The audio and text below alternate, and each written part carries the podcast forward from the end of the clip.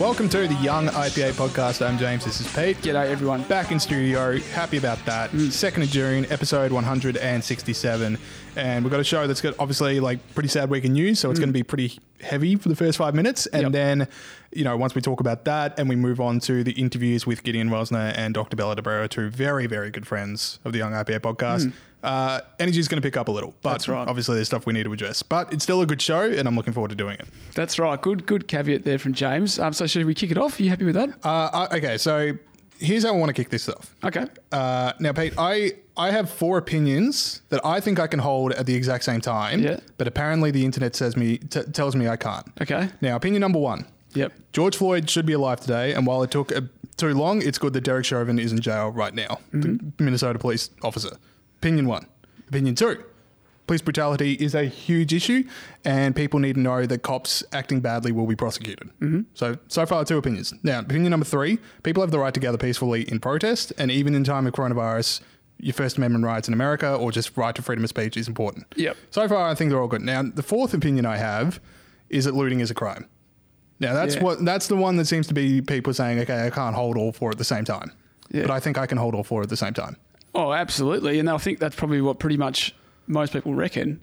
And it's not just looting as well. It's like the violence that is associated with the looting, which is in certain instances has been absolutely appalling. But um, yeah, no, it's very. You can very much hold those opinions at once, mate. You have my permission. Okay, good. But like I I don't agree that like a lot of people uh, people are in the camp. Like I know there are a lot of people, and hopefully they're listening to this and going like, yeah, so you can hold all four at the same time, and I do, but. There's now all these debates in America about how, okay, well, you don't understand where the looting comes from, or you need to understand who's in the protest. And then you have this other thing like all the protests should be dispersed because of the bad actors. I mean, it's very sad out there. Yeah, exactly right. And that, that, that point about the looting, like, of course, it's not it's not justifiable. I mean, many of the victims of the looting are African American people themselves and people from other minorities, Yeah. and we've seen that. or just small business owners. Like that's Yeah. that's the great Satan is uh, you know a mum and dad store down the corner. Yeah, exactly right. And it, there's been five deaths, and one, and at least one of those was an African American guy as well. So the victims of this are not, you know, are um, it, it- it's just no, there's no justifying, there's no justification for looting and violence Yeah. and things like that. So like just to just talk about what happened. So obviously. George Floyd uh, died in the care of Minnesota State police officers. Uh, the knee on, I mean, we've all seen the footage. Uh, it's really tough to watch, but you've got the knee on the back of the neck. Protests around America right now. There are 62,000 National Guard members deployed around the country. Jeez. There's protests in Minnesota. There's stuff in Washington, D.C. right now. They were out, like they had to dim the lights of the White House to keep the president safe. Yeah, that's Uh, crazy. it's that in White House. California. It's in like um, St. Louis as well. Like it's it, it's really. I mean, it's just a brutal couple of days, and it makes you so sad. Hmm. And I, like it, it's just tough to talk about. Yeah, yeah, exactly right. It's an interesting point you make about how brutal these riots are. I think it is important actually, and I'm not saying these riots aren't that bad or anything like that at all, but riots, race riots happen in America fairly regularly, and these ones statistically, as of now, by the way, we're hoping they don't get any worse, are nowhere near as bad as previous riots. For example, in 63, people died after the Rodney King incident in 1992. Yeah. 40 people died during the riots, or 40 plus people died during the riots after Martin Luther King was murdered in 1968. Um, so I guess particularly young listeners who are like, oh my God, I've never.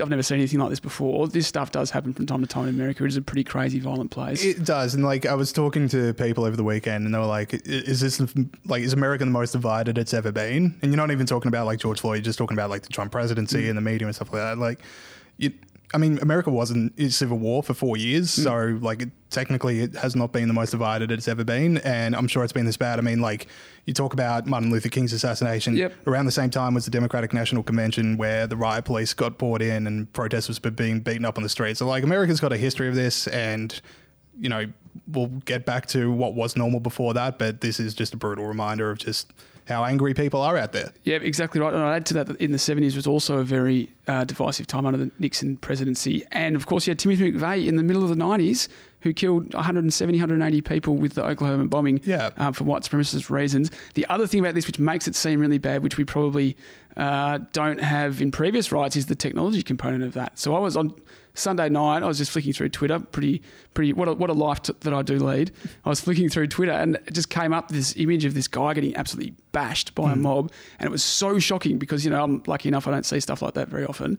And in previous riots, I mean, there was stuff, a little bit of the Rodney King riots. People were able to see media of violence taking place, but the technological advances of the last few years bring the violence into your phone, right? And people are rightly shocked by that. And Yeah, and, you're just sitting in your living room and suddenly you just yeah. I mean, yeah, uh, perhaps I there previously. I can't look away from them, and I should be able to. But yeah, I've seen an old lady being beaten up outside a store. I've seen people on their porch being shot at, like. Uh, rubber bullets from police. Uh, I mean, literally just before we recorded, I saw a guy with a uh, media camera just get a riot shield in his face. Like, it, I mean, I'm not saying that, you know, like all the violence is on one side, uh, but uh, it's like it, it's just so sad. And then the conversation is now moved to like, okay, who's instigating the violence? Now, uh, this morning, uh, our time, Mayor Jenny Durkan of Seattle uh, said, "I want to acknowledge that much of the violence and destruction, both here in Se- here in Seattle and across the country, has been instigated and perpetuated by white men."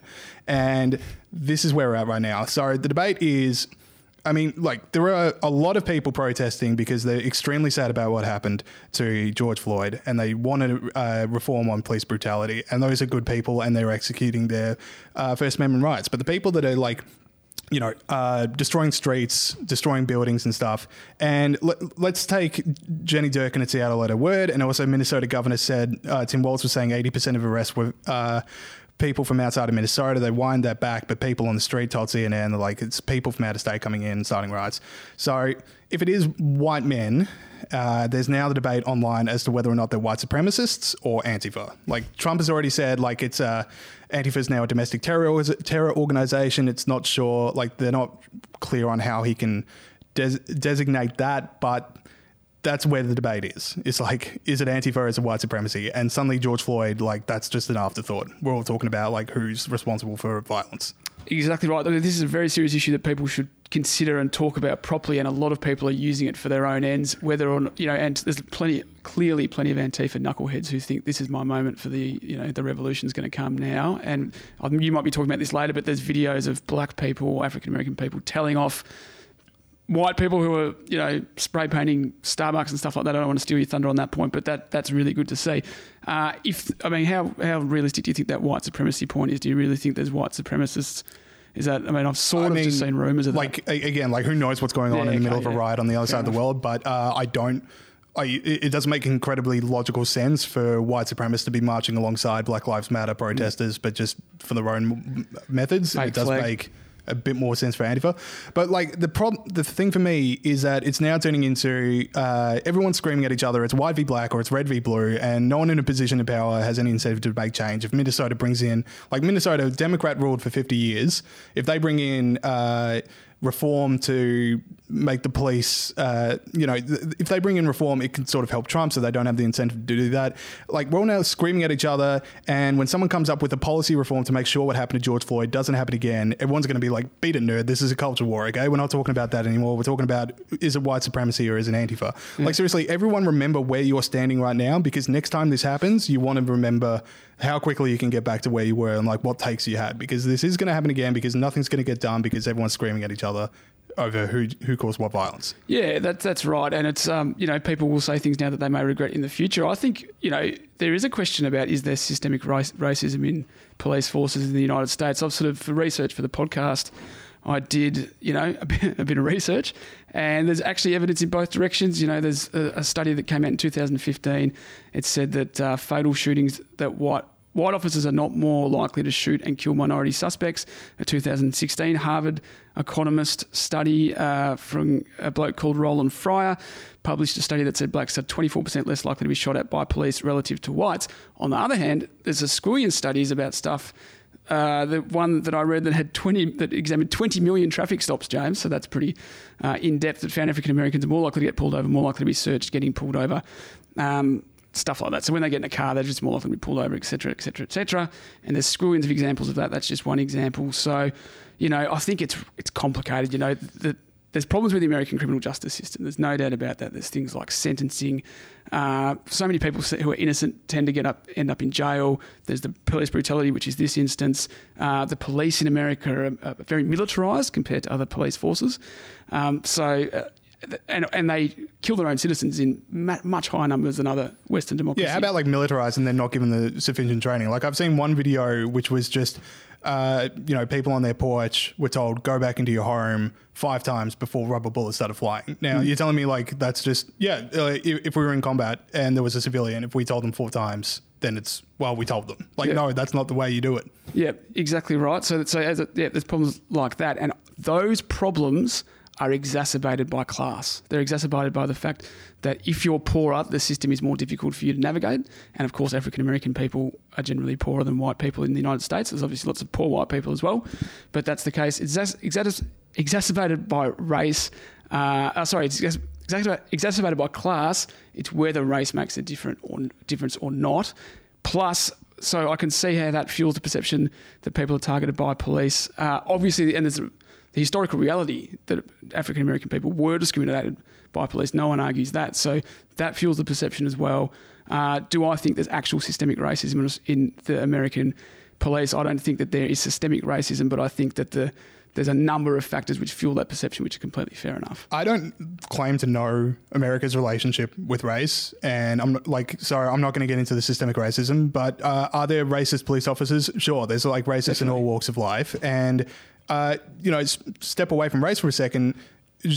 Does America like does the world or just any police like not just in America uh, have a problem with police brutality? I mean, uh, regardless of what race anyone is, if you put your neck, uh, if you put your knee on the back of someone's neck and then they go unresponsive and then you keep it there, Yeah. like you're just a terrible human being and you should be in jail. Like, and uh, yeah, it's just I, I know this is loose and I know it's around, but it's like I've been watching the world meltdown for three days and it's a bit emotional and it's just loose and yeah like we've we've moved on from police brutality to is it anti or is it white supremacy Exactly and right. nothing's going to change Exactly right. What we need is a proper discussion about criminal justice in America. what we need is gal gadot to sing imagine no she should sing 911 as a joke What's that? I'm not familiar with 911. uh, as a that's joke. public enemy like 1992 uh, just talking about uh, how yeah, the American justice system isn't set up to help black people. That's what Gal Gadot needs to do. She needs to get her friends around. Where's she now? and sing. uh, Shockingly silent. Yeah. The American celebrities, apart from Justin Timberlake, who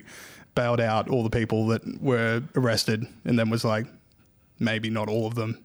I don't know. Maybe he's back down. Uh, all right. So that was heavy. Uh, let's talk about restrictions easing in Australia because that's going to make me cheer up. So the main ones I want to run through. Uh, so June 1st, new month, we've got a whole bunch of new restrictions we need to talk about. So there's New South Wales, Victoria, South Australia, Queensland, we're going to get into as well. I'll start off with New South Wales. So pubs and restaurants in New South Wales to get 50. Uh, then it was pointed out that you could have 50 people at a pub but not a church, uh, which was a bit odd. Yeah. So that that was then moved to 50. You could have it at a church, uh, leading to one of the great regulations I've ever seen. So starting from June 1st, up to 50 people will be allowed to gather inside places of worship, but strict social distancing measures will ban worshippers from singing. Really? From singing, Mate, that is an absolute. you can go to church, but you can't have fun. You can't actually worship. You can't. You can't do the like. You can't do the one redeeming part of church for me. Yeah. which is when there's a bit of a sing song. And uh, they've been talking about when the footy actually eventually does come back, banning booing and stuff like that, because it will also, you know, when you boo, you sort of. That's for coronavirus. I've definitely. seen it when I've, you know, just gone nuts at some umpiring decision. A bit of spray, just sort of. Yeah, but you know what else is in that spray? Truth. Yeah, a bit of bloody truth. And if, well, then the big one, James, is the borders remaining shut. Queensland is still saying they're going to shut the borders, as are other states. Yes. Which we've talked about a little bit on the podcast, so I won't go into it too much. But I thought we meant to follow expert advice, James. Uh, exactly. Yeah, I want to get into that as well. Sorry, the, uh, the Queensland one. Yeah, the borders remain shut. Uh, from Victoria, uh, in Victoria, from Monday, you're allowed 20 people in your household at any given time, including members of the household. You can go to a cafe. 20 people out of cafes, restaurants, and pubs, as long as social distancing is followed. Uh, churches and synagogues, as well as 20 people. But Pete, if you go to work, when you can work from home, if you go to work, on the spot fine. Really? Now that doesn't make a whole lot of sense to me. How come? Because if you can have 20 people in your home, but if someone opens up Microsoft Excel, it's a crime scene. Yeah. Well, look, you're right. There's a lot of inconsistency between these laws, but I think they justify that on the basis that we're not letting you do everything because that will make the virus go more. Yeah, What's but like if you can have 20 people in your home but not in your office and do, Yeah. do an honest day's work, Because if there's 20 people in your home and there's, and there's also 20 people in your office, then the chance of infection doubles. but but if it's safe, what is it, what is it about an office environment that means I can have 20 people over to home? But if I someone opens up Microsoft Excel and someone says, "Can someone get a quarterly sales report?" Hmm. That's a crime scene. This is now an unsafe place. If you work If what do you mean? So if you can have 20 people in your home to socialize, Yeah. but if 20 people gather and do work in one room Yeah. when they can't, when they can do it from their own homes, Yeah. what's that about? Well, because that means if you're Are you being people- sarcastic or are you genuinely defending this one?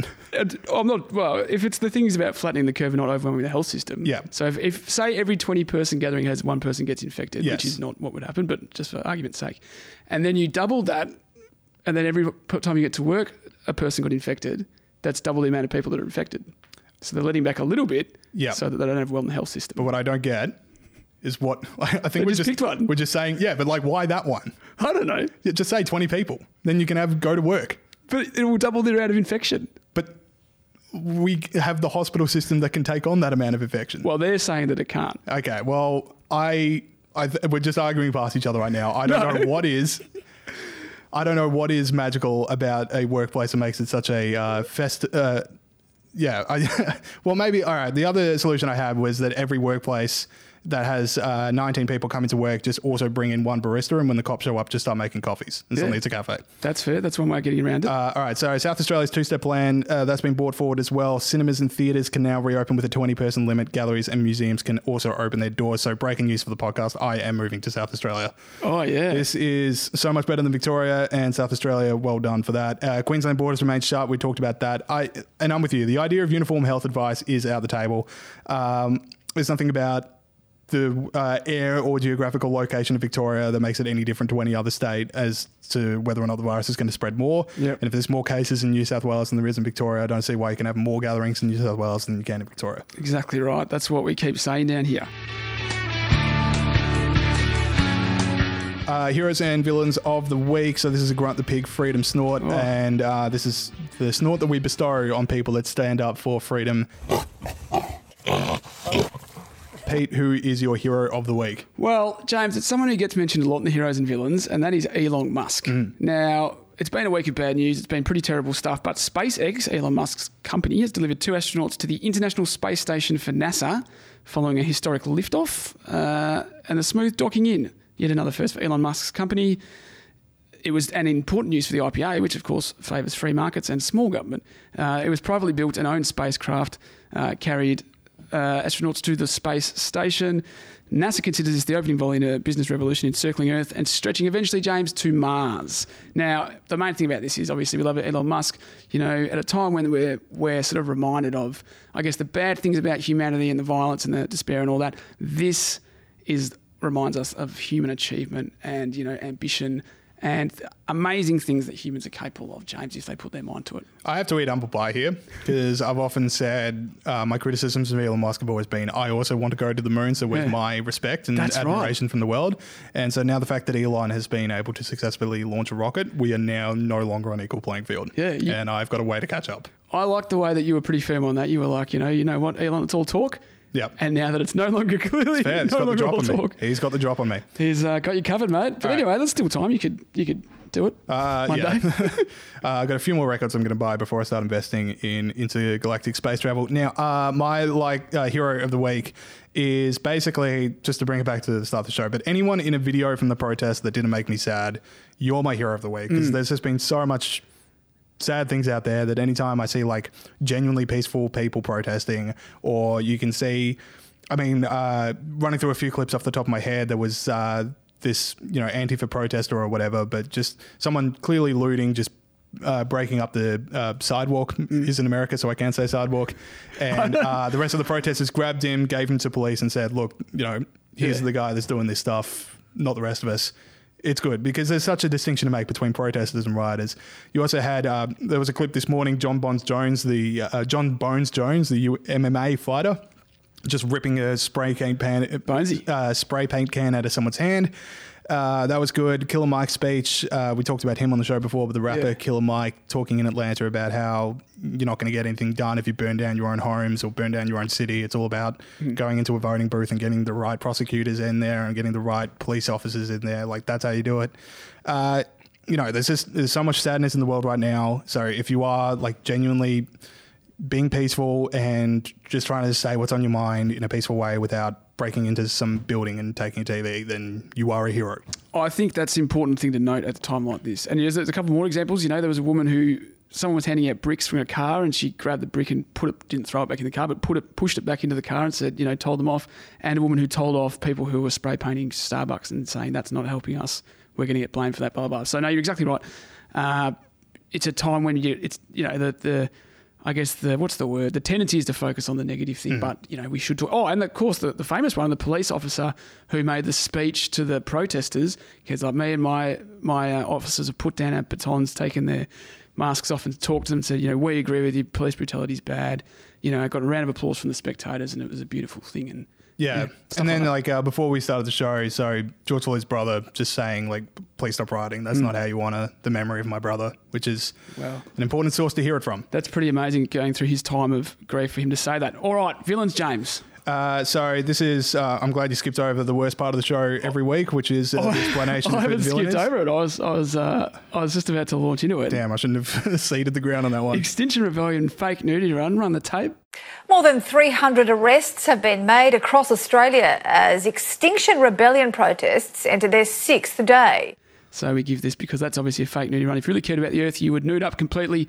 And we give this to people who have put forward villainy this week. James, who's your villain? Uh, so the Global Times, which is the English newspaper under the People's Daily in China, have run three articles in three days criticising the Wolverines, which uh, you know, friend of the show, Senator James Paterson, friend of the show, Andrew Hastie, and Kimberley Kitching have put together. Uh, there's just Australian parliamentarians concerned about the uh, influence that the People's uh, Communist Party in China have over Australian politics right now.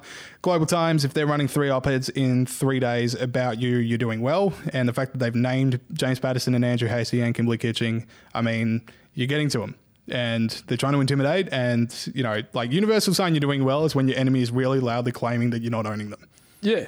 Yeah. I reckon that's a real feather in James's cap. He's really come on, you know, Yeah. James. He deserves a feather in his cap. I think a little bit of that process to go to us as well because, you know, we've given him a platform. Well, until the People's Daily call us out, I don't think we can stand on the same shoulders as the Wolverines. But It's a bit their next step glory. is getting accused of being Russian spies. Now that's Yeah. that's when you know you're really making some progress. When Yeah. someone calls you a Russian spy, you're making some change. Yeah, that's something for James to look into. Uh, I would point out, James, I've never been called out by the Chinese government, but I once Haven't been working hard enough. I once I've written an article for a newspaper in Cambodia that is now banned. Oof. So- the newspaper's banned or the article? Well, the, well, both really, but the newspaper is banned, and not to do with my article. Was A few years after my article. Well, that's. So I don't know if you can claim any of that. I'm bit sorry, of a Pete. bit of a minor flex Yeah. for Pete. Uh, all right. Emphasis on the word minor, but uh, you're villain. I'm really proud of that. Anyway, my villain, Robo Debt, James. Mm. Robodebt, $720 million was incorrectly taken from people, from 470,000 people. Uh, as a result of Robodebt, of course, it was when the government was incorrectly calculating how much people owed the government. They were saying the ATO was using a uh, an IT mechanism, computer, obviously, uh, to work out that, the income they were receiving from certain people didn't match up to what Centrelink had for their income and the welfare they were receiving. So as a result, they uh, just hit them with these automatic debt notices, basically, from a computer rather than a person. They got the calculation wrong for 470,000 people. And the government sort of swept this a bit under the carpet on Friday night with a press conference, you know, as governments tend to do. And they said And it was like immediately after the COAG stuff as well. So Yeah. everyone's talking about that, and it's like, psst, yeah. we kind of screwed up Robert Robodebt, sorry. Moving on. Uh, yeah, so there was that, and they said they couldn't apologise for because there's legal proceedings from some of the people that were affected. They said they couldn't apologise because it would affect legal proceedings, which I'm no legal legal, and I don't know if that's true or not. So I don't want to point the finger, but It's a it's a weird thing to say. do you reckon it's true? I don't know. Because he would. Because I know. I don't know. I thought you'd have a view. The uh, the guy, what's his name? Christian Porter. They were like, he got asked, you know, are you going to apologise? So that's Yeah. why. Yeah. Anyway, Sorry, I'll uh, ne- next time I'll come armed with an extensive knowledge of the Australian legal system. come Uh, prepared, mate. Uh, yeah, and it, to me, Robodebt is just like, hey, hey, boy, it's been a heavy top of the show, but like. For so many vulnerable people, like we're talking about people on Centrelink, so these are vulnerable people, and to Yeah. get a random message from the government saying you owe this much money, Yeah, thousands sometimes. scary. That like, that's a scary text to get from people that you know might not be able to cough up the money immediately. That might be, uh, and you know what? I'm not going to go too far into that one, but there were some pretty sad stories of how people reacted to receiving those things, and I think people know what I'm talking about. But Can I just make one more point that Gideon told me to make, Go. which I forgot to just then? He said he, you've got to make sure I think this is a point you have, Pete, not that someone told you to make. I think you've got to take ownership for this one. credit where it's due. Gideon said you've got to make sure you say that it was their money, and this is another example of the government taking people's money off them. All right. So speaking of Gideon, uh, we've now got our interviews with Gideon and Bella, and the energy's going to pick up. And I'm just going to like, it's just it's a sad week, and you want to be entertaining and you want to do a good show, but yeah, it's just you see one too many police brutality videos or rider videos. But anyway, energy's back up. Okay, we now welcome back onto the show someone who's been on a fair bit, and we love him every time he comes on. Policy Director Gideon Rozner, welcome back. Great to be here with this wonderful new set. This is outstanding. Yes, I'm, we I'm are very proud. I've of been it. at home so much I might crash here tonight just for a bit of variety. You Yeah. know? Sleep That's here on- important, like, sleep I- here on the wipe, Yiper couch. Look, I like where I live and I like the people I live with, but I need a change of scenery. Well, Bolt, but you surely you must know that when Airbnb was first a thing, Conan O'Brien actually rented out the set of the t- uh, whatever show he was doing at the time on Airbnb. Really? Yeah, yeah. I think I saw one Yeah, of those you- you- videos. yeah. now Bolt's that you like- mention You'd, it. know, yeah. Bolt's super triggered that he didn't know. This. that I didn't get it straight away. That does hurt. Because I'm older, yeah, you know. I, I didn't get a Simpsons reference in a group uh, setting on the weekend, and I've been thinking about it every day. Since. It must have been a lousy episode, though. Everybody knows the no, it good was a good one. It was a good one, and I missed it. It was it Getting was sloppy in look. isolation. Yes. Now, Gideon, uh, last week we signed you up. We, we, we didn't sign you up. We instructed people how not to sign Gideon up to something. Mm, Thank you for that. Well, very And clear on that point. We just wanted to make sure that Well, no one you. else has signed you up for anything. Well, unfor- well, I'd love to say that they took your warning seriously, and they and I didn't receive any more emails, but sadly that is not the case. That I continue to receive emails. In the past week, I've gotten oh, still ones from the Unions and the Greens and all sorts of other, you know, a few more rags. Some guy signed me up to a porn site. So look, oh, some guy. Yeah, okay. well, uh, don't, guy or girl, no, the no, you know. re-socialization of oh. Peter Gregory. that is not appropriate for this right. podcast, you're, young man. you're right. You're right. You're right. It, it could have been somebody of any gender signed me up to a Oh, porn list, that's so we I have to remember for, that. Um, but to people who are doing it, I, to paraphrase the Prime Minister, I say, stop it. Just stop it. I can't be any more clear than that. Your camera's right there if you want to It is- get down the camera. It is not helpful, and I have to say it's one of the most disappointing things to come out of this podcast since it was being launched uh, just two odd years ago. So I can't be any clearer than that.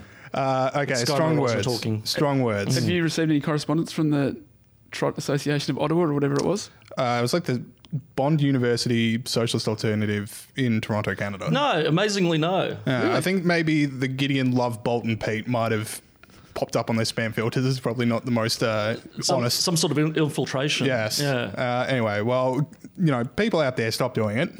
And if you want to go back and listen to how not to do it, If you want to know how not to do it, Yeah, then you guys. this last uh, week. Yeah, thank you. Uh, now to serious issues. Yes. Uh, the Heretic. Yeah. Runaway hit. Number seven on News and Politics uh, in its first weekend, which is Yeah. huge. Yeah. And people are loving it. I loved it. And uh, what's been the feedback like from from your perspective? Look, it's been really good. Um, yeah, I mean the reviews on uh, Apple Podcasts are really, really good now. They're starting to trickle in. There were, there were a couple of people who jumped on early as they do to say one star is propaganda and all the rest of it. I mean, you know, Yeah, we've seven- got a few of those. Look, it's not the seven and thirty report. It's a pot. Well, that's a bad example. They're pretty biased, but you know, we tell our story about what Peter had went through, and uh, you know, it's been picked up overseas, which is really exciting as well. Uh, a few academics there saying, you know, this is a really good piece of work on academic uh, freedom. So no, it's been a really, really good response, and hopefully, it means the more people know. What's going on at campus? What hmm. the, and it resonates with people. They think, well, hang on, the, the the time I was told to shut up, or I was I was charged a appearance fee for some conservative I wanted to bring to campus. You know, that's not just me. This is just endemic in our institutions. So, yeah, who knows? I might uh, uh, have a sequel coming up, The Heretic 2. We'll Where see. can you, uh, plenty of them. Where can, obvious bit of housekeeping. Where can people find it? Yes, on iTunes or Apple Podcasts. Just wherever you get your podcasts. Spotify, It's on all. Podbean, Check the internet, YouTube, people. and at ipa.org.au forward slash the heretic. But if you're watching this, you obviously have your own trusted podcast platform. Yeah, it's uh, like wherever you're listening to it, it's available there Mm. as well. And uh, for people that don't know what the Heretic is, it is a behind the scenes look or inside Peter Ridd's fight for freedom of speech on climate change. Yeah. So if you want to know about the Peter Ridd case and you want to know about freedom of speech on climate change, great podcast. Or if you just like those serialist documentary podcasts like The Dropout or Teacher's Pet and Mm. I did like that. get a lot of dropout vibes when I was listening. I was like, this is good well, stuff. Well, that was what John, you know, because this is the thing about working for at the IPA. John is such an early adopter. He came to me uh, listening to the Dropout. Uh, as we all do on, on those sort of podcasts, and we should do one of these with Peter Ridd. And I thought, oh, that's a bit of a challenge, but you know, he was right. The, the interviews that came out and the, the material, it just sort of wrote itself. So definitely worth checking out if I do say so And myself. people absolutely love that stuff. Yeah, like correct. the true crime. Not that this is like a murder or anything, No, but it's a civil case, not a criminal case. But Yeah. yeah, it's a um, it, it's it's a it's a new way of storytelling, and you know we can we can use it in what we do to talk about you know real issues. I mean, we it, it's sort of where re, where research and, and public debate is going. You know, you can put out PDFs all day long, and that's fantastic, and we release some wonderful research, but storytelling. People want to people want to know about the, the human story behind a lot of things, and you know, Peter Ridd has such an interesting story to tell. And the, there's something you brought up before. Is like, okay, we told our story about Peter Ridd's case, and like, in, in a sense, yes, but in, also in another sense, like what I liked about the heretic was we also sat down with a. Uh, I'm going to get his job title wrong, but someone from the tertiary education union, Yeah, uh, a he was state a really secretary. Uh, the, yeah, the Queensland Division Secretary. Yeah, That's the one. And it's like I I know we always play the ball and not the man at the hmm. IPA. Like we're all about policy, but it always gives me a bit more oomph to go like, okay, we're on the side of the unions with this. Like we're with the teachers education union. You should have the academic freedoms. Correct. Well, correct. And I mean, we disagreed on a lot too. I hmm. mean, and I said on the on the show, the NTE offices are not the first place an IPA policy director would go. And we had a great discussion off, off you know, without the recording devices were off about, you know, where he stood on things like casualisation of the workforce and awards and agreements and everything else. And we obviously come at it from a, a slightly different perspective. But um, you can't fault the NTU on what they do for academic freedom. They are doing what a union should do, which is standing up for something that is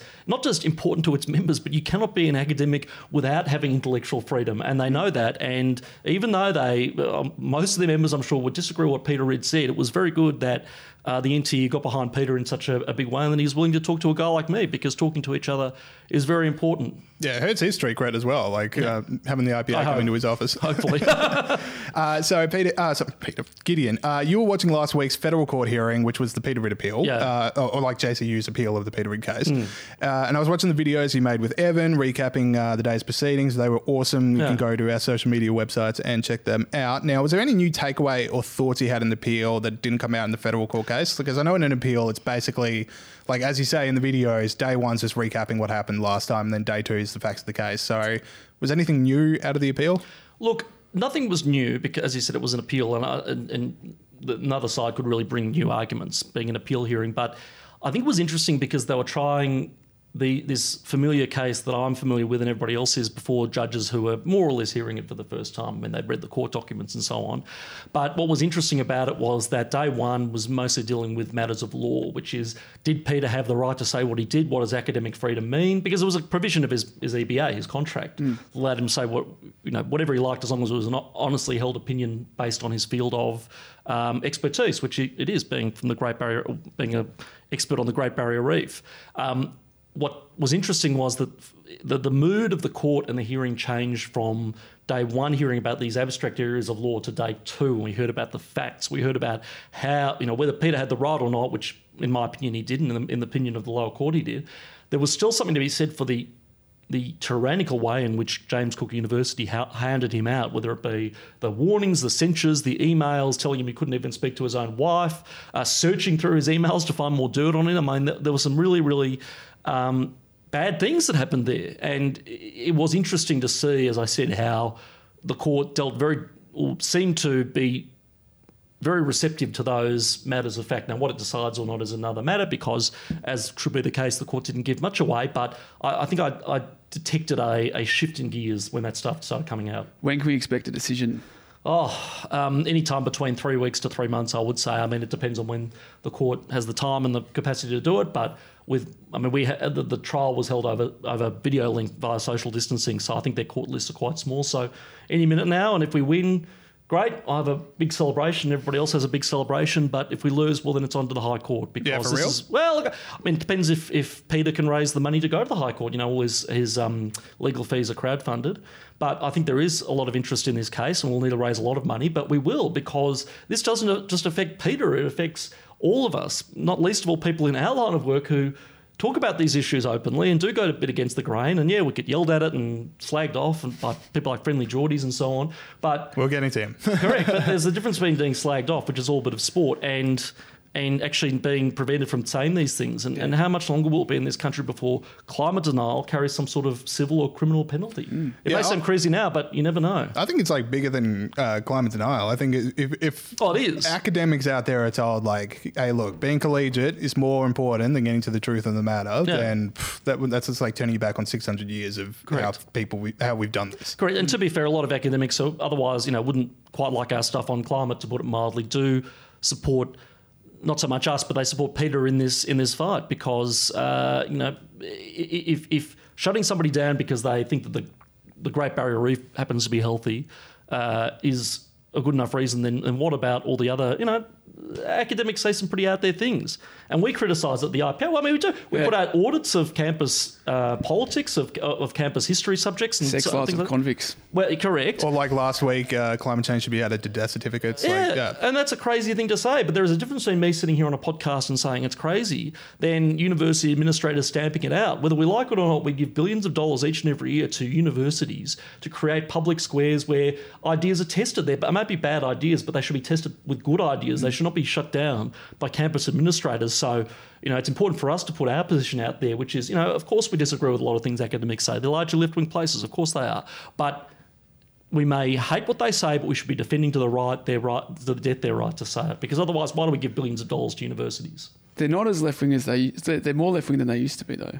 That's an important point. Uh, Look, I think the difference is. Statistically. Well, well, statistically, I mean, anecdotally, my observation is this. Now, I went to um, Melbourne Uni ten years ago, right when I graduated, and it was no right wing fortress when I Yeah. went there. To put it mildly, I was very much in the intellectual minority, and I was president of the Liberal Club and all sorts of other things, and I knew that. But at least I had the space and the freedom to say whatever I wanted to. You know, I'd yeah, I'd be chased around and you know roughed up a bit and whatever happened in any given day, but I didn't mind that. You know, it was it was exciting. These days, I feel like if I'd said half the stuff I'd said, I'd be dragged to some sort of grievance tribunal.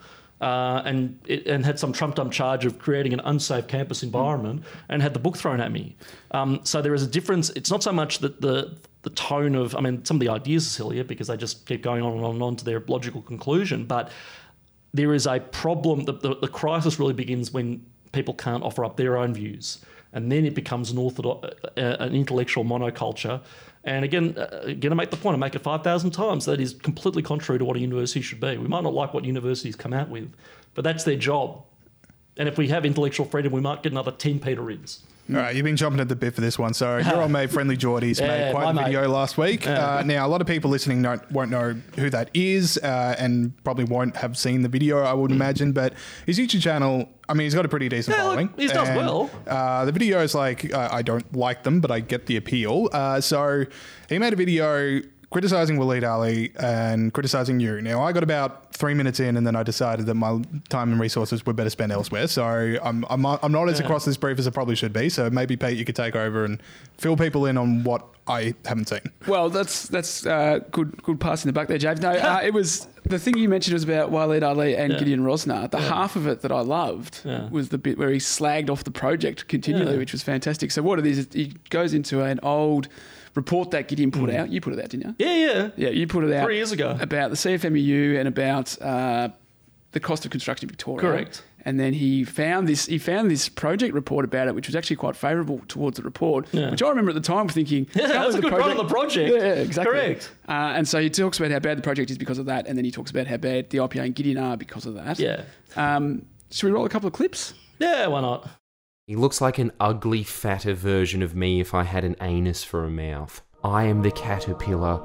All right, Gideon. Now you've got your chance to respond. I'm on to the your mate. caterpillar. Well, look, I mean, firstly, I- I've never minded this guy. I've, I've actually been a bit, bit of a closet fan of old Friendlyjordies, or I was. The thing about him is he's, he's very good at what he does. He's got his YouTube um, clips, which you know make a few funny observations and so on. But to me, he's a bit like one of those comedians, and, and I'm sure Bolt, you have observed this as well, being a sort of a fan of the genre. He's one of those comedians who was really edgy and really interesting and really funny, and is and he got a few laughs, and then his sort of act went on for five years, and it's not as fresh anymore. So you can do one of two things: you can either get more edgy and try to push the boundaries more, or in some way reinvent yourself, or you could take the lazy way out and get really woke.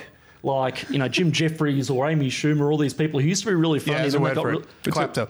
Uh, Which? clapter. It's this word. I think it's like Seth Meyers came up with it, but it's Yeah. the idea that like when you tell jokes, you're not exactly getting the audience to laugh. You're getting them to clap so that Yeah. they show I agree with what's being said up there. Well, it's that's still a like- reaction, but e- it's not laughter. Every late night comedy show, except for like some of the old greats like Yeah. Conan O'Brien. Yeah, like, if you ironic watch that it's Seth Meyers James- saying it, yeah. James um, Return Corden, that Advocate? bloke, he just sorry. Return Advocate.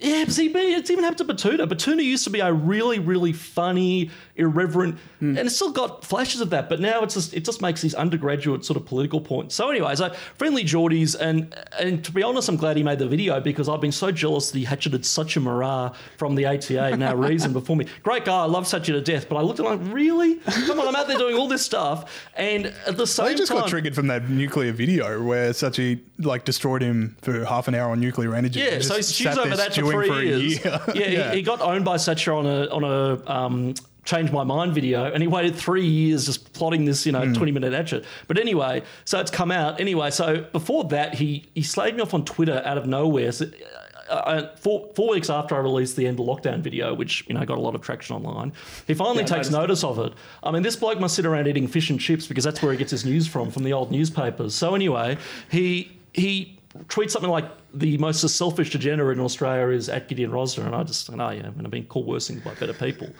Anyway, I get into this Twitter stash with him, and he finally agrees to come on the full Rozner when it's launched, so he can debate me like a man, mm. sorry, like a person. Mm. and then he sort of private my private messages tries to crab walk away, saying, "Oh, but I want to if I'm."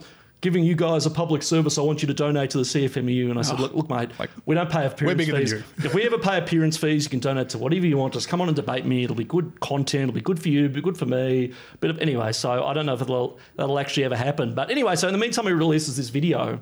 And I mean, some of it he just gets completely wrong. He says the project puts me on without a right of pl- reply, where Dave Noonan from the CFMU had like a solid 15 minutes afterwards to, as, as he should, as he absolutely should, to, you know, say where he thought I was wrong, and then I could go away and say, well, that's how it should work. Um, but more to the point, he completely misses the entire point of the video. I mean, the, pro- the point of the video was not as, you know, he uh, you know, it's not the, the fact that our report wasn't about the fact that construction workers are paid a lot. You know, everybody believes in a, a fair day's work for a fair day, for a fair day's pay. Um, the point is that infrastructure workers in Victoria are pa- being paid way more than any other, not only other worker, but any other builder. The bloke who comes to build a deck in the backyard of your house does not get paid anywhere near anywhere near as much as somebody who has the stop go sign on a Victorian construction project, you know, uh, and who gets paid $150,000. The point isn't that these people are getting paid a lot. These people are getting paid a lot because their union, which is legally entrenched as a sweetheart deal with Dan Andrews for these eye-wateringly huge sums because the CFMU did a lot of campaign. Well, in my opinion, because the CFMU did a lot of campaigning for Dan Andrews and managed to get them elected. The problem is that we as Victorians are paying way more for freeways and roads and even hospitals and things like that than we otherwise would because of these deals between the big end of town in government and the big end of town in the unions and the big end of town in major construction companies. So Friendlyjordies, he's think he, he thinks he's anti-establishment and he thinks he's so irreverent. No, he, he's he's a cheerleader for the establishment. We are the we are the anti-establishment types, not him. So I think that again, he's he's like the the campus class clown at uni who d- didn't have many intellectual chops, was good at making a few few interesting jokes, and you know that works for a, for a small audience. But uh, yeah, we do things a bit differently in, around this patch. What did you make at the start of the video of his sort of creepy apology for the United Patriots front? Um, well, well, yeah, he said he said something like was- what, what, what was it? I've only watched it twice, so. It He was just- definitely said, yeah, that they're like we're more extreme than them. Yeah, I- we're I, more I extreme. think, too bad. I think bad. he went for the joke he was trying to make and then realized there wasn't a whole lot there, but he was too committed to the joke. Yeah, yeah. Well, there was that, but look, uh, I mean, there's nothing wrong with that point. I mean, in the sense I've that got a few things wrong with that point. I have a lot, I have a lot, don't get me wrong, I have a lot wrong with um, the are they, the United Patriots front. I think Yeah. they're all revolting. They're all you know, but at the end of the day, they're a very small group who. The point I guess he was making is that you know people actually take us seriously and not them, which is a true. But what he gets wrong, obviously, is that we have nothing to do with that alt right. Um, revolting sort of, you know, it, it, but it go, again, it go- it goes to his lack of sophistication, just lumps everybody with the right wing label into one sort of bucket, and uh, his audience sort of claps their fins together. For sure. I've always thought I'm well overdue for a Friendlyjordies expose on me. Well, I, be I think now. I'm a sitting duck. Uh, and like he, he got the construction video from our YouTube page. I mean, all Yeah. our podcasts are on there. Like I just, so what are your tips? Like, come on, I'm Edgeworld's son. I'm working at the IPA. I've got a podcast. Well, Bob, like, uh, these are all things he's going to hit at. I'm, I'm sorry to tell you, you're going to have to go with one of these. This seems to set him off more than anything. He makes the. This is the other thing. He makes jokes that like Ellie Mail from Twitter makes on a daily basis, and the number one was the hair. So as much as I love your, you know, artistic sort of bit alternate, you know, if you want to get hatcheted by Friendlyjordies, you have to have the IPA haircut. Go to the, the barber that Ev and I go to, and tell them what we sent you. I literally walked into Preen, uh, I'll shout him out, Preen last week with Yeah. a still of Brendan Fraser from the Mummy, and I said, "Do do what you need to do." It's it's got to be it's got to be my man Rob from Manhor on uh, Little Burke Street, Uh, Little got, Little Collins Street rather. I've got another point that I'd like to make. This is where I believe, with, uh, I agree with Friendly Geordie. Oh, yeah. He made the point. It's not very friendly, is he? no, uh, very very mean, very, Very mean spirited. hostile angry, Geordies. angry young man. No, but anyway, he did make the point that the report was only eight pages long, Yeah. and one of the pages was blank, and we had another image on the front of the pa- front of the thing that was also in the back. Yeah. It's not. I mean, eight pages. We normally do longer than Well, eight pages. you know, how long was the Gettysburg Address? We? I don't know. How I long mean, was the Gettysburg? well, I mean, uh, you know, we, we, we you know, It's like 150 words. what, I'm what going to should, look that up. should we have put? You know, Closest we, we made our points succinctly. Should we have put it in a 50-page report and wasted all that paper? I don't think that's very environmentally friendly at all. yeah, there you go. There's yeah, that's just good writing. Say what you need to say and get the hell out. Correct. Like, don't don't remember right. So, how long was the We've got an update on Gettysburg? Gettysburg. I mean, that video he Looking it made of me could have been two minutes thirty seconds, but it went for a whole ten. I reckon it's 138 words, and it is Yeah, well, something like that. 272. Yeah, it's a bit you're off. close You're enough. half. You're only half there. Yeah, well, maybe Lincoln could have trimmed a few parts down. That's as, that's as many words as I take to get warmed up on interviews sometimes. Yeah, well, I found This one. is Just me say making 82. small Why the four score and 20? Now, uh, so Gideon, this is running fairly long, and uh, we had a whole bunch of stuff we were How's gonna, that for irony? Yeah, yeah, exactly. So, uh, got a whole bunch of stuff I want to talk to. So maybe Yep. you can pick one one of the three topics I had written down, Yep. And thinking. we can talk about that. Yep. so Yeah. the three I was going to talk to. It's like a choose your own with, adventure. yeah, so latest with COVID restrictions. I don't know if you want to go on around on that. Mm. Uh, the end of COAG or the end of Indigenous recognition in the Constitution. Look, I'll, I'll talk about COAG because you know a lot's been said. Yeah, because I know this is really sexy. This is what people listen to a podcast. Me and Bob argued about this. Federa- pushed so hard for I us mean, to not address this we in the could, show. we, we could talk. word's We could talk about the fact that people can go to the pub now for the first time in a few months, or we could talk about federation reform. And I think no. So, uh, but look, it's, it bears going into because there are sort of th- th- there's this reaction from the chattering class, like, oh, this is wonderful. People are finally going to stop fighting. They're going to stop fighting with each other. We're going to do things. John Roskam actually made this point very well in the AFR a few weeks back when he said, No, we want politicians to fight. That's how you get better outcomes. The, the, the battle of ideas within government works very well. If politicians are teaming up with each other for the greater good, it's usually either over. Um, Politician pay rises, which is basically by no, which it is, or alternatively, it's over something that will screw everybody. So I don't know how excited we should be for this, but secondly, this is just like COAG with a fancy name. You know, the national cabinet. It will mean less accountability because they'll have some sort of variant of cabinet confidence and secrecy for these meetings. It will mean more groupthink because there will be a pressure not to publicly disagree with what this body does. And again, I make the point we, we, we need to. There must be better ways than just getting together once a month to work out how to spend our money better. There is, uh, or indeed worse, in a lot of cases, there has to be wholesale reform and that has to be led by the states in defiance of the federal government a lot of the time. This cementing of the Canberra cartel, big unions, big government, big uh, business, it will, again, keep squeezing out uh, small players and, and people who are trying to make the, their way in a free market economy. Do you think that we should give back income tax powers to the state? Yes, absolutely, I do. I think that would be, and and Malcolm Turnbull set that cause back, you know, twenty years when he decided to announce it off the top of his head during the 2016 election in a car park somewhere. But the problem with that federation is, yeah, that that, and this is the problem we're seeing play out in this Corona situation. We have. Um, federal government's responsible for raising revenue and running the economy. That's generally what they're seen to be doing. We have state governments that think they're glorified service deliverers. So if you were Dan Andrews, you think, okay, hmm, I could make the, I could take on a responsibility over the economy and things like that for which the feds pick up the tab, or I could co- focus on keeping the hospital sim- system running smoothly. Now, you can't blame him for wanting to do that. The problem is Dan Andrews has kept it running so smoothly that we have basically nobody in hospitals. Elective surgery has been put off. People have to wait longer for cancer treatment and things like that, or have had to wait longer. It's getting started now.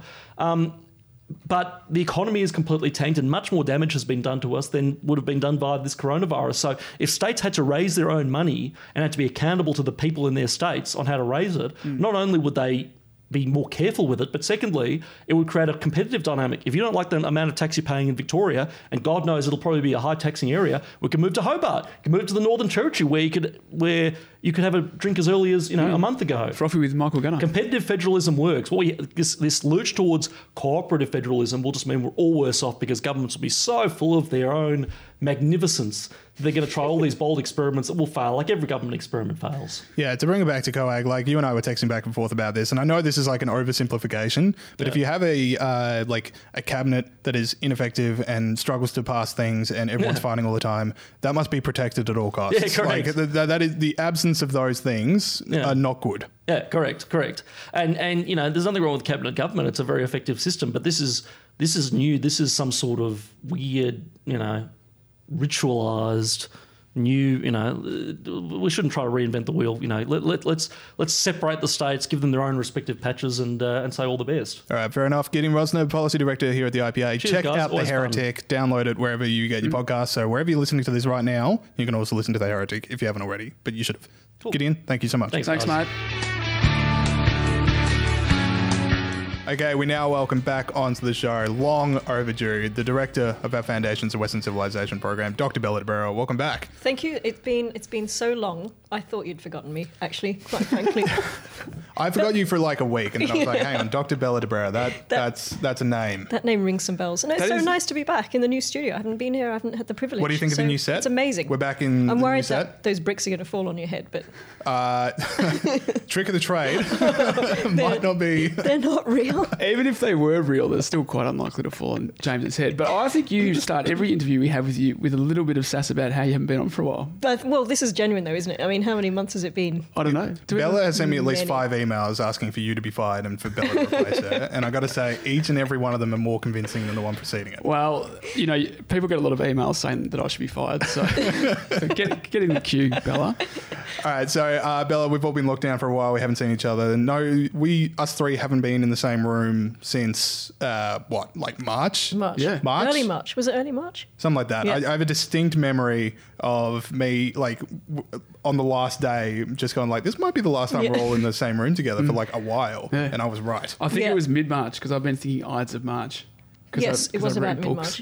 March. I just remember saying to someone, "See you on the other side," Oh yeah. Yeah. and this is the other side. I- well, That's trippy, man. It is yeah, very that's trippy. crazy. Have you ever looked at your hands? No. Uh, Bella, sorry, we've all been locked down for a while.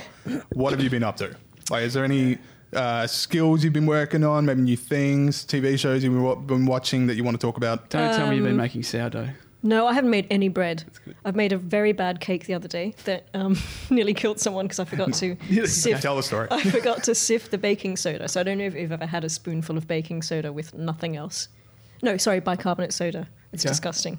Anyway, But like um, lethal, disgusting, no, or just not like lethal, that? just the worst flavor you can possibly imagine. Oh, right, okay. So when you say you did, nearly killed someone, you didn't actually. no, nearly, it wasn't For the purposes of all legal officers listening to It this. wasn't arsenic, but it was pretty close. Um, I haven't been doing any, any bread baking. I've been resisting that. I haven't been doing any knitting. I've tried to do some jigsaw puzzles. I've discovered that I really hate them. Yeah. So Crap. aren't they? um, they really are. They really The thing are. with jigsaw puzzles is you already know what it's going to look like. Yeah, it's not a surprise. Yeah. It's but just you, like- you can't make they can't make it a surprise. Imagine if you didn't have the picture at the other end. Hmm. Yeah, it's and you were just trying to put these pieces together. Yeah, I thought it was going to be this like beautiful uh, landscape, but instead it's Fabio.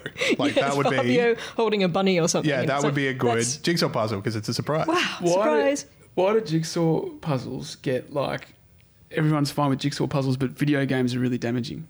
Like a video game is clearly just a better jigsaw puzzle. I don't. I don't think jigsaw jigsaw puzzles make people Maybe violent. there was. they don't go. There's no. They're very different things. Maybe the, like because people go like, "Oh, video games are destroying everyone's ability to socialize," which is how they used to say about like you know books and TV. So maybe like hundreds of years ago, Yeah. people thought that video games were leading. Sorry, uh, that jigsaw, Jigsaw puzzles. puzzles. were leading Yeah. to youth violence, Yeah. and now we've just moved on to Yeah. a different medium. Put away the puzzle and go get a life, mate. All right, okay, that is enough messing around. We did bring you in for a reason. And I'm trying to remember what that reason was, but it is good to see. But no, let's get down to business because we want to talk about a new project from the IPA, Better Read Than Dead, which is an amazing title. So tell us about the project. I can't take credit for the title. That goes to Renee Gorman, who who's who came up with that. So it's absolutely brilliant. Shout out to Renee. Shout out to Renee. Um, so it's a new book club. I mean, obviously, a lot of book clubs started over this this period because people suddenly realised that there was more to life than jigsaw puzzles or computer games. But we've had we started this before shutdown, before COVID nineteen, and then it sort of was put on hiatus for a bit because we weren't in the same place. So what we're doing is we're reading a book a month. We're slightly behind because of what's happened, but we've already done our first podcast, which was a discussion of The Heart of Darkness by Joseph Conrad, which was a pretty intense book to start with. But um, but why not? I mean, this is this is the whole point of reading reading controversial books and books that make you think. We, we, you know, we don't just read a comic or something. I mean, comics are good, but you need to read something. I've always said, like, Heart of Darkness, everyone goes, like, oh, it's only 150 pages. It is the densest it's 150 so pages. dense. It's as dense as the the jungle that he Yeah. sails into. So that was with Generation Liberty uh, campus coordinator of Monash, Luca Yes, Rossi, Luca and Rossi Generation Liberty assistant Theodore Pantelic. Theodora. Now we don't want to give. It was an awesome discussion. So I, They're heard very they're very well read and very very smart for for They're 19 so 19 and 20 much better. So than much I better. And so much better than I am now. I had no idea when I was 19 about much. And they've, they've got such good ideas. They're amazing. So, I mean, they made it a really easy discussion because I didn't have to sort of Yeah. prompt them really too much. Yeah. They had a lot to say. You didn't have to carry them like you have to carry us when you come on here. Yeah, exactly. How am I going to keep this conversation going? Quick, Bella, think of something witty. um, Quick. Quick, um, So what was now you don't want to give away the whole thing, but what was the best bit? Um, what was a highlight? Not the best bit. Just give us the best just bit. give just give us just give us a rundown of the entire podcast.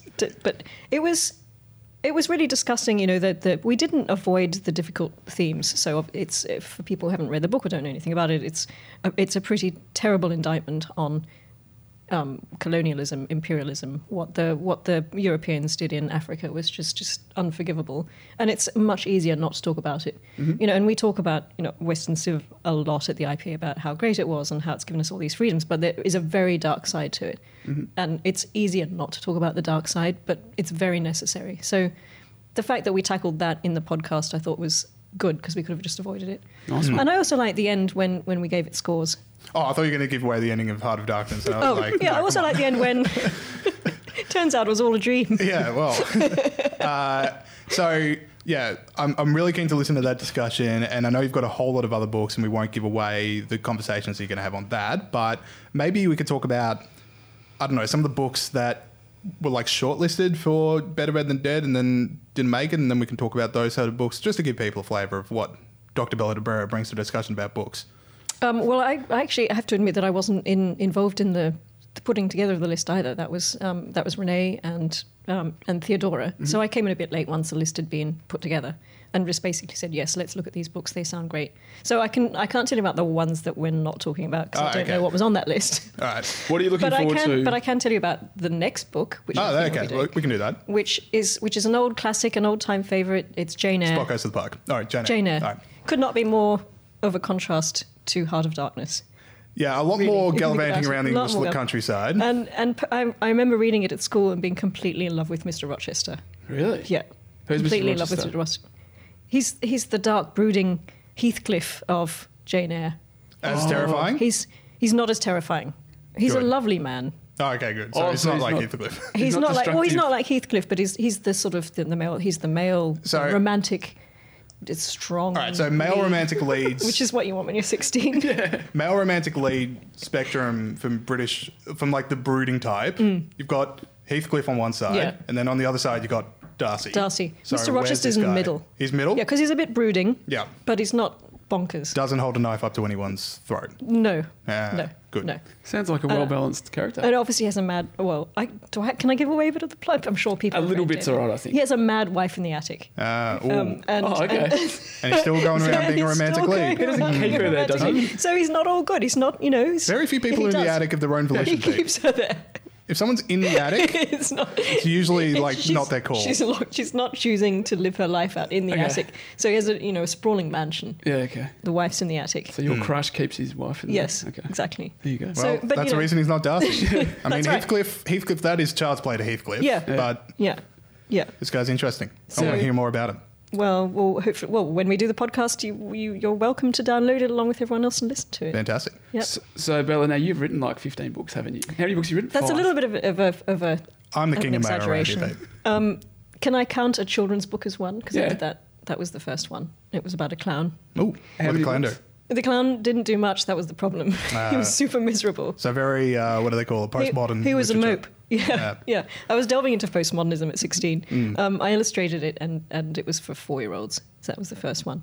But then, you know, I sort of expanded my, my repertoire Yeah. and started writing about the Spanish Inquisition. But that was there was a big gap, obviously, between Marcel the Mope Mm. and Yeah. Now, are you sad Spanish that you wrote your book about clowns that don't do anything before you met Pete and I, and you had so much more to work with? It was like a premonition. Yeah. Put out a second edition. In a few years, you will meet two clowns who don't do anything. yeah, yeah. Uh, I gotta say, I prefer Chump. uh, uh, we, Yeah, we- yeah, chump. That's aspirational. Yeah. We're Yeah. aiming up to be chumps. uh, now, talking about books at your job, Bella, like you've done it. You've you've made it. Like this is peak Bella is Yeah. talking about books on a podcast. Yes. Oh, yeah. for- and being paid for the yeah, it's privilege amazing. of doing Well, it. I'm being paid to read them. Yeah, you've done it. And I, you know, I just wanted you to reflect a- on the oh, fact that thank you've you. done it. But there's a slight, you know, you still feel guilty. You're reading the book in work time. You're thinking, should I, should I be doing this? This feels sort of a little bit too much like a Hmm. leisure activity. Yeah.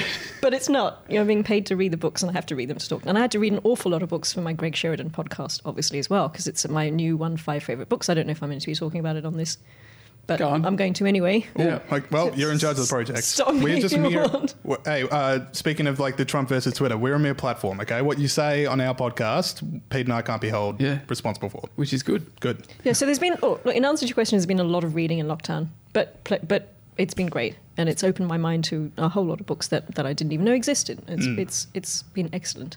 Yeah, I made the mistake of picking one really big book, and I was just going like Mm. with Infinite Jest. I was like, it's a thousand pages long. This is the best chance I'm ever going to have to read it without it taking like over a year to do. Are you reading Infinite How- Jest? Yes. Oh, you haven't mentioned that I- yet. So. Well, you keep it telling me what's that book in your hand. Hasn't ever mentioned this. Uh, and it. it's just like now I've just gone when coming out of lockdown, and I've got like three books to show for it, and I Mm. feel could have could have gone the uh, spread. But have you finished it? No, I'm 200 pages to go. Oh, I'm not allowed that's to watch really footy. impressive. I'm not allowed to watch footy Oh, until I finish it. So You I've got 10 it. days to read the last 200 and what 40 wo- They can pages. easily do that. That's all right. I don't know about this book is dense. 24 pages It's a like day. 100. It's like Heart of Darkness. Right, it was a thousand pages yeah. long. Uh, what else have I got for you? All right. Um, do we have any more things we want to talk about with the book club? I've got no more, no more book stuff for Bella. There we go. Uh, sorry, Bella. Another one I want to talk to you about. So, University of Queensland have now suspended Drew Pavlou for two years. Uh, now, while you should absolutely not be suspended from a university for criticising a government, be it ours or a foreign one, like either way, that's bad. Uh, I'm still not entirely sure we know the full facts of the case with Drew Pavlou, so I don't want to get too much into that. But what we do know quite clearly is that universities in Australia are a bit too tied to the Chinese Communist Party. Is Yes. That what, is that what we found? That's Righto, what we Jonesy. found. That's exactly what we found, and I think you know this is this is not really about. It's about Drew, but he's just really an indication of what he's exposed is what we've long been suspecting, and that you know everyone's seen the the, the amount of. Um, well, first of all, there's the Confucius Institutes that are still open and still running at the universities, which is a huge problem. And they closed them ages ago in America, and other countries have been waking up to them for a long time, and they've been shutting them down because they are clearly links to the Chinese Communist Party, straight from you know headquarters in Beijing to campus in Australia. Yep. Um, and as Greg Sheridan talked about on your podcast the other day, we've got industrial scale spying happening in Australia. Clearly, university is going to be a target for for, for this kind of activity and straight through the Confucius Institutes.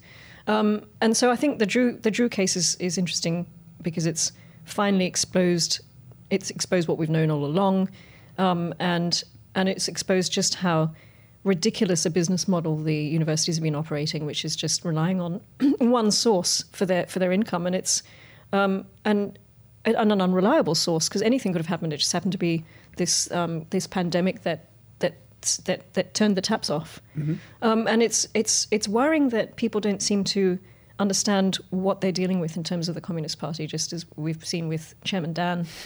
Um, but it's the same. It's the same sort of um, del- either it's a deliberate it, they're deliberately ing- ignorant or sorry, you can't be deli- deliberate. Can you be deliberately ignorant? I've made a Uh, lifetime of it. Yes. Yes, you can. So, Yeah. so they're either choosing to ignore the facts and just saying and, and just looking at the dollar sign, or or they genuinely believe that that everybody has the same standard, and they and and and and the, the, the Chinese Communist Party will be operating to their to our standards.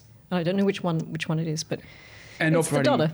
and operating in good faith. and operating good faith, and clearly one party isn't. That's right. Yeah. And when Greg Sheridan came on the podcast, I think it was last week, he had that excellent quote about Chairman, well, Dan Andrews, where he said, um, what did he say? He said, oh, they deal with these inflated provincial Yes. leaders by the Yes. thousand or yes, something. Yes, by the thousands. This is great. I- So, so Daniel Andrews is going to be another one that they've they've they've, they've flown out, wined and dined, told that they're special, which we all want. which I we guess, all you know, want, we all of course, we all want that. Special. Yeah. Yeah, um, and so uh, they've clearly done the same things in these in these universities, and I think it's really, I, I you know I, I think it's been a good thing to see, to have all this exposed. I, you know I don't really know what to say about Drew's suspension from the university.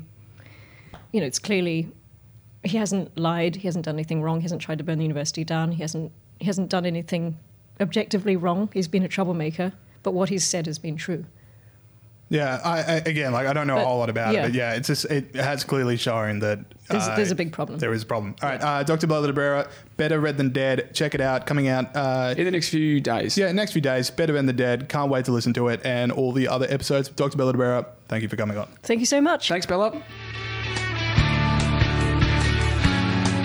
Okay, uh, last up, we got three funny stories we want to get into now. Uh, first up, Q and A Club, my favorite segment. Uh, I'll Everyone's say favourite segment. Everyone's favorite segment. I mean, Pete's not fine. Global edition. Uh, the candle burned twice as bright, but half as long. Mr. Uh, Worldwide. I've got some good ones this week. Oh, good. Okay, darling. come out on Friday. Now, so we've all had a lot of opinions about what we've seen over the last couple of days in America, and uh, no one's opinion has been more um, incomprehensible than Pete Buttigieg. So here's what he tweeted on the 30th of May, and Q and A clap for the people that don't know is just when someone says just the most vapid. Uh, knee-jerk, usually left-wing statement Hmm. of just like complete inconsequential words. Uh, you just want to give that person a Q&A clap because that's the kind of stuff that always does well in Q&A, and I think that's what people are aiming for. People dying is bad. That's Mm, That- the kind of stuff. Beautiful stuff. Beautiful sentiment, Pete. Uh, I'm against bad things. Yeah. And again, beautiful. Yeah. Uh, all right. Great. Uh, so here's Pete Buttigieg's tweet. Black lives depend on whether America can be what it want, what we want to believe it is, what we need it to be, what it could be. Systemic racism is so woven into the fabric of this country. Facing it will take action, honesty, listening, and deep, deep change. And for many of us, humility. Can I just, okay. Thank you. You, have you got any idea what he's going on about there? Uh, it's a bit generic. Yeah. I think I'm sort of. I think I know what he. Well, nah. I mean, that's. I, saw know. something on Twitter which was good, which is like, you know, those challenges where you type in like, hey man, last night I, and then you just hit the middle word on predictive text until Yeah. you've got the full sentence. Like he just wrote in Black Lives and just slammed to the predictive text thing until he had 180, like, uh, until he hit the character limit for Twitter. Yeah, exactly right. Just buzzwords. Where did he come in? Where did he? Where did he bow out of the race? How close Uh, just after Super Tuesday. So, like, he was just sort of top five. Top five for sure. Okay. Yeah. He's a young and he'll guy. be back. He'll be back. Yeah. That's my call. Uh, all right. So, uh, we've got a new segment, Pete. Well, I feel a bit bad that I'm introducing this because you invented this, James, and I love it. And it's called New. Rep- oh no, hang on. It's called Reports Say. Now Q and A clap, as we said, is sort of people saying people. It's bad when people die, and it gets a round of applause. We've got the other segment that's called Talking Points So Dumb That They're Impressive, and that's sort of like when people say renewable electricity is the form of, uh, the cheapest form of electricity. Always my go-to on that topic.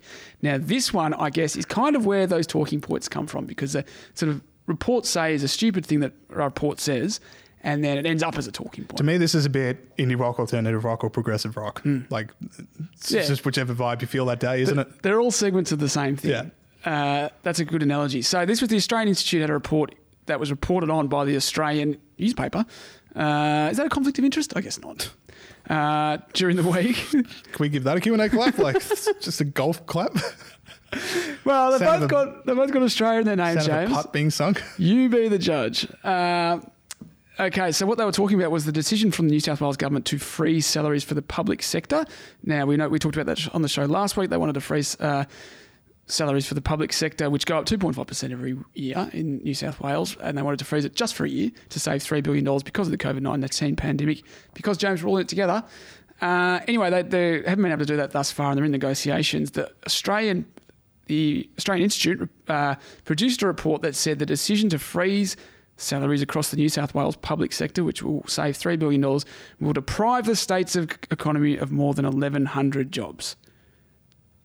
Well, in that case, James, let's just give public servants a five cajillion percent increase because that'll create heaps of jobs. I like it. So just do it. I don't. This is the thing. With, Sign it off. It's when they talk about minimum wage and all that stuff. Why do they ever stop at the numbers that they stop on? 100 the minimum wage should be $100 an hour. Oh, but I mean, why would why not why not hundred million dollars? I mean, if the government has just this can just give away as much wealth as possible without any consequences, why stop at hundred dollars? Why not stop at seventy five million cajillion? That's a good point. Uh, I just like I just like the idea that you know there's people out there at risk of losing their business or are on reduced hours, and hmm. all they want is a sense of equality of sacrifice, like w- that we're all in this together.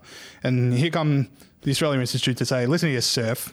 Yeah. is, we don't need an equality of sacrifice. Okay, Yeah. look at this modelling. All right, Yeah. so go back to your home."